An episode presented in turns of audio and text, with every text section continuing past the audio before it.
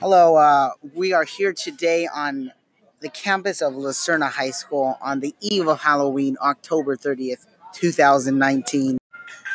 Hey, what's up, y'all? It's um, it's the podcast homies. Um, it's your girl Jazzy. I'm Noah. I'm Miranda. And this episode, this is episode one of Great Explanations, and we will be discussing chapters one through seven of Great Expectations. In today's podcast, we talk about Pip and his quote unquote friend that he ends up meeting. We also have some predictions as to what we think might happen next with them. Uh, right after that, we'll talk about the dynamic relationship between Pip and two others uh, that he uh, has in his life, and then we'll talk about our own opinions and decide what we would, uh, what we think life would be like in either highborn life in England or lowborn life, depending uh, on what uh, clues we have. and so, first off, we'll start off with a frightening acquaintance is uh, what Pip thought to himself when he uh, found a convict early on in the story. He he was in the graveyard visiting his parents' graves, and he ends up seeing this convict. Literally, like turns him over, Yeah. shakes out crumbs of bread. This is all Pip has, and asks uh, Pip, that is, to get food and uh, a file for him because he has an iron shackle on his leg. He has to cut it off, and yeah, he ends up going to his house to get that uh, stuff for himself. And um, Pip went to great lengths to get the items that the convict asked for.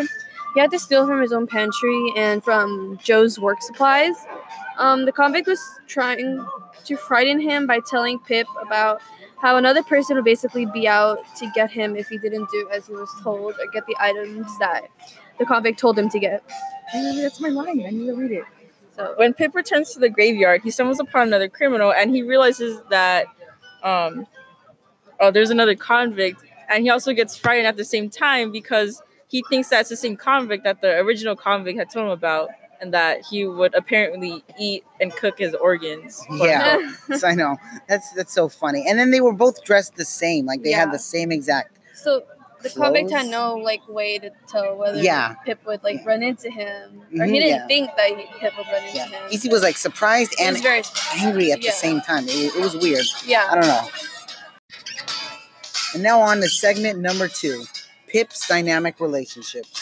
We'll talk about the triangle that Pip has between him, his sister, Mrs. Joe, and Joe himself, who is the husband of Mrs. Joe. Yeah.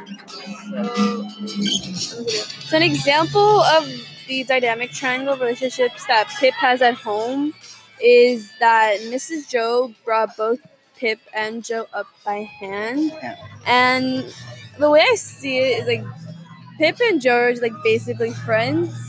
Um, Joe doesn't punish Pip the way that Mrs. Joe does with the tickler, and Pip feels as if like him and Joe are equal, and that unequal, yeah. Yeah, like she even would do the same things uh, to Pip as she would to Joe. Like if he slapped, Yeah. if she slapped him for doing something wrong, she would do it to Joe if he did something wrong.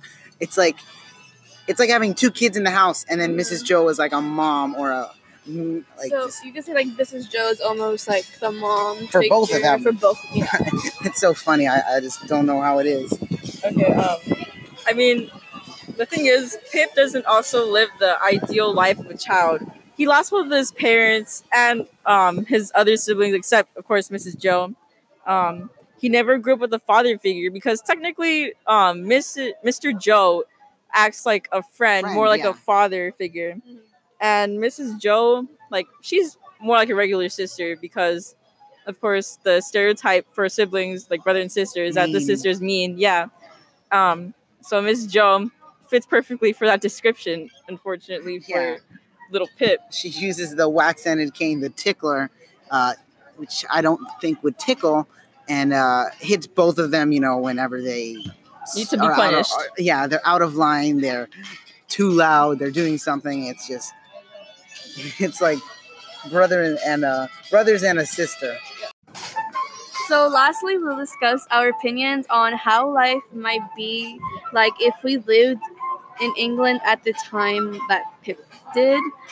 Um, and we're going to choose whether we'd rather be bathing in mud or flooded with money and our opinions about that. Yeah.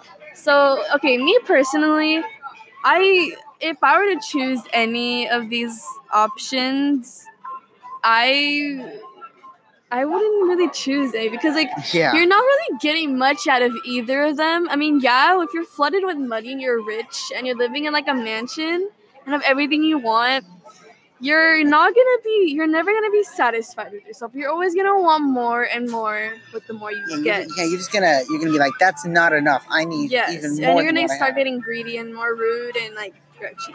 Yeah, but I think with that one, at least you know you have a house. You have Unlike a yeah, you're you're wealthy. hmm You have a roof to like Live under. You If you're- food.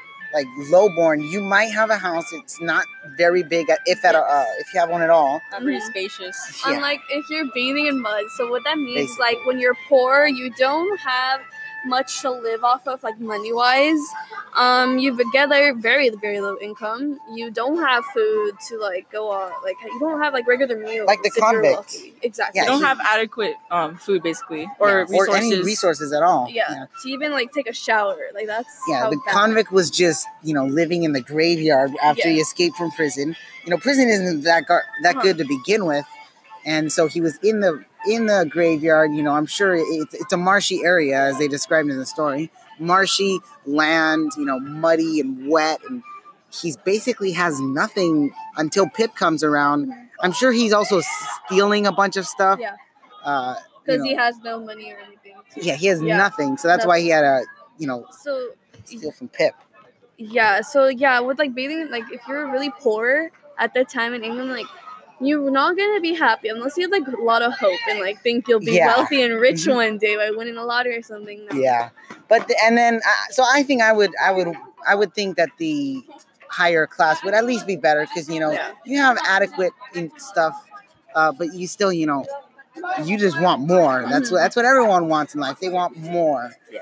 And I think you'll just you know you you but you'll meet a lot of you know wealthy other people. Mhm. You know I'm sure you'll educated too. Yeah, and I was look at I like look on the side like how Pip lived his life at the time in England. Like it was a really like dark and like He wasn't very poor. He wasn't educated. He Not could barely Joe learn how to.